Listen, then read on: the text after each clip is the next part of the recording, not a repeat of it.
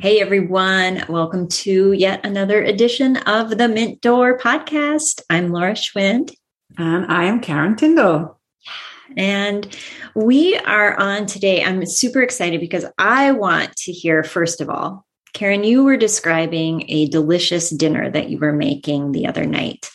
And um, I, you know me, I love to talk about food. I love to mm-hmm. share recipes. I and so let's bring that into the podcast. Tell us about your dinner. Yeah, so I cook in my family for three different dietary requirements. we do vegetarian, we do gluten free, and dairy free. So creating dinner like it doesn't seem like it's a big deal because I've just got used to what substitutions I would put in for most people, and we pretty much all eat gluten free, so that makes it a lot easier.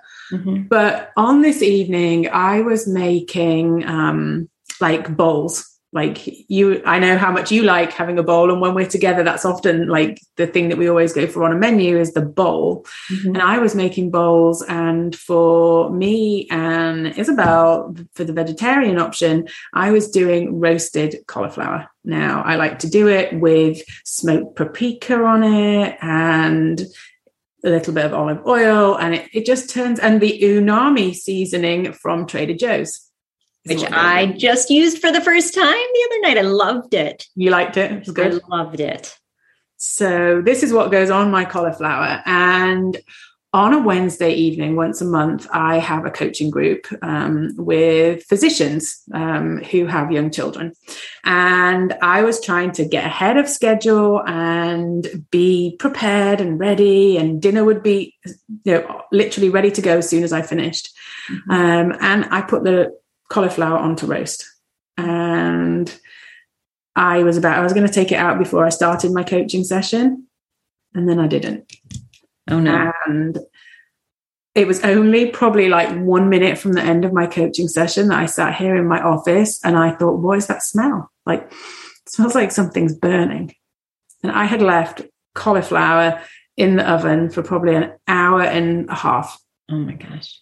It was black. It was I was so sad. Mm-hmm. So, and no one were, were, was your family home? Did they not know that there was anything in the oven? Uh, they were at home, but my husband was still working, mm-hmm. and um, my girls were upstairs doing their homework. Mm-hmm. And I guess this is part of like where the mental load falls. Mm-hmm. That dinner is is my responsibility ultimately mm-hmm. that even though people might sometimes ask what they can do, but nobody is thinking about, oh, she started the dinner. Mm-hmm. That must be what that ridiculous burning smell is. oh, okay. So let's unravel this just a little bit. So, first of all, you were super excited because you were being a good steward of your time. You were mm-hmm. getting things done ahead of time. Yep. You were also doing um, what you needed to do professionally. Mm-hmm. You had plates spinning and yep. they were spinning in an organized fashion. So you probably felt at that moment pretty good. Like, yeah, I felt like I had done everything that I help people with. I had prepared in advance. I was thinking about my time. I didn't want us to eat late. Like everything was lining up to be perfect. Mm. So for that moment when I saw that the was smelt mm. and then I saw the result of what happened, mm-hmm. I was just like, because that's the main bit of mine. Isabel's vegetarian meal was the cauliflower. Mm-hmm. Like we didn't have, I think I'd done chicken or something for the other guys, which I'd already cooked before, but that was not in the oven. So that was safe. Mm-hmm. But I just felt so disappointed in myself and mm. so like that I'd let everybody down because it was already seven o'clock at night. Mm-hmm. And in my like, not panic, but in my need to, I have to get something sorted quick. And it was one of the days where the cupboard was bare. Mm-hmm. Um, do you know the the like little nursery rhyme, Old Mother Hubbard? Is she mm-hmm. American? Mm-hmm. Yeah, where her cupboard. Well, basically, it was a Mother Hubbard moment mm. in my cupboard. and so there was nothing else to put in this. And like I all I did is I, I didn't on that moment allow myself any emotion. I just like, right, I'm going out and literally gathered up my coat and my bag and probably under my breath is like I'm muttering, oh my goodness, I can't believe that I didn't like that that's happened. Like mm-hmm. I was already thinking, you're a failure. Mm-hmm. You didn't get dinner like to be on the table. So I got in the car and drove to Walmart. And the whole way there, I mean, it's not that far, it's only about a mile and a half away, but I felt horrible inside. Mm-hmm. So, and not only that, but the thought occurred to you while you were finishing up your coaching. Mm-hmm. So, in that moment, probably your emotions were on a roller coaster ride as you were trying to hold it together professionally, right? Yeah, like it's one of those things, isn't it? It's like as coaches, we're always trained how to be present. Mm-hmm. Um, and I was trying to focus on wrapping up the session and being present. Mm-hmm. And yet my brain is already thinking, oh my gosh, I've burned dinner. Mm-hmm. and then all the emotions that go with that as well. Yeah.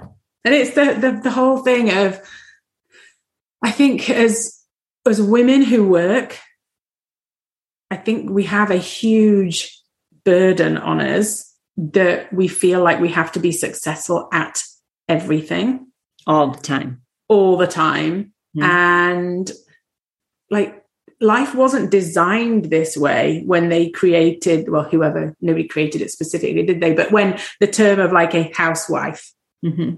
was coined like typically women didn't go to work women didn't hold down a job and do all of that stuff at home right right so i think there's pressure on me and i, I just remember feeling oh my gosh, I can't do everything. I'm dropping balls mm-hmm. here. Mm-hmm. And in that moment, it felt like it was I'd done something really big. Like this was a big thing to drop. Right. And you know, like if you if you zoom out, way out, and are looking down at your life 10, mm-hmm. 15, 20 years from now, this one moment is not that big a deal. No, not at all. But in that moment, we take it all on, don't we? And you did. You you felt like this was this is my this is my deal and I I didn't do it. Yeah. I felt like in that moment that it was all my fault. Mm-hmm. Like and in reality, like were my family actually that bothered? I don't think they'd actually know that I'd left the house, to be fair. Didn't they really? one of them did, one of them was sat on the sofa, but the other two didn't. Uh-huh. And like it was it was as I drove to the shop, I felt bad. And like once I got in the shop, I knew that I had a task to do and I wasn't even thinking about it. Mm-hmm. And yet it was when I got in the car and I was just driving, start thinking about driving away. And I was like, I feel better. Like this isn't a big deal. I've sorted it out. There is a solution to the problem. We're still going to eat dinner. It's not going to take that long. Mm-hmm. And I then Marco Polo'd you at that moment in time. And I was like, hey, this is a realization. Like, I thought I'd done really bad, like by letting my gorgeous dinner like mm-hmm. burn. Mm-hmm. But in effect, actually, it just made me realize that that isn't a big deal. Mm-hmm. Like that happens to the best of us. Mm-hmm. Like, like these things are just this is tell you what it is. It was a realization of this is normal life it's normal life and everything is um, to coin um, oh marie forleo. Mm-hmm. everything is figure outable. Yeah exactly. And it wasn't a big like it wasn't a big thing. Mm-hmm. like that could have happened. I could have let that cauliflower burn mm-hmm. had i been on my peloton. Right. Had i been out in the garden had i been gone like had I been watching some like maybe switch a movie on and you've got food in the oven, like that can happen. I don't think I would have blamed myself as much, but it was the fact that I was trying to be in inverted commas super mom by working and cooking and looking after my family at the same time. And I tied it into the fact that when I work, I have this mum guilt that I'm not being there for my family. So yeah, that was an interesting mm-hmm. realization. Oh my gosh. Mm the mom guilt is a whole nother probably episode of our podcast, but it you're right. It is it is that moment where we feel like we aren't living up to our our the standards we've set for ourselves in mm-hmm. all the categories. Yeah. And yet and we take that on. No one's no one's no one's handed that to us like yeah. if you think about your family none of them were saying you know we expect this from you mm-hmm. today. Yeah. They, they were happy to eat whatever right? Yeah. I think that's it. I think mum guilt is something that society has developed. Mm-hmm. but it's almost like it's been inbred into us that you feel guilty as a mum if you're not. But one thing i was thinking about is like wouldn't it be amazing if there could be more vulnerable conversations like this mm-hmm. where more people said you know what it is difficult juggling everything mm-hmm. i do feel this way this does happen mm-hmm.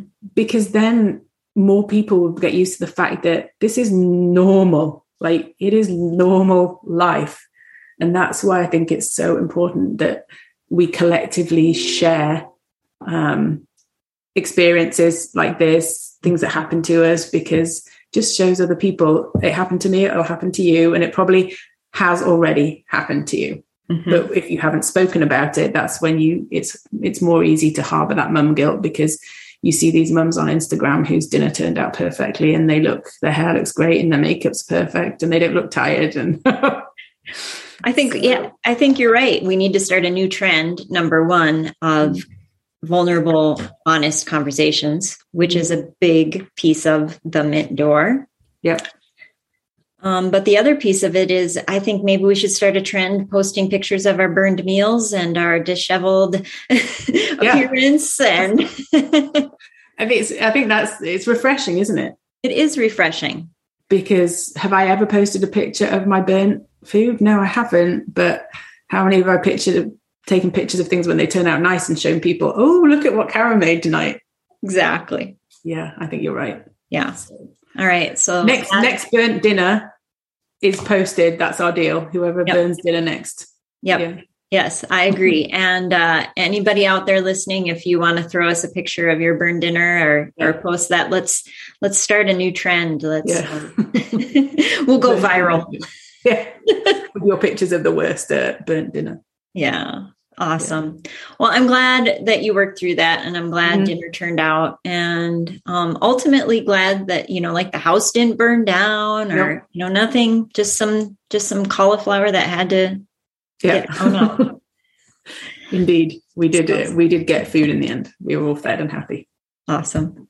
Well, thank you for sharing that. And we hope you all enjoyed this episode of The Mint Door. We yeah. plan on having more of these vulnerable, real conversations, and yeah. uh, we'd love you to join. So, yeah. if there's ever anything you guys want us to talk about, shoot us a message and we yeah. will. And I'm going to keep fingers crossed that nobody's dinner gets burnt tonight. But if it does, it's okay. And take a picture. Let's celebrate it. Yeah. All right. We'll see you guys next time. Bye. Bye.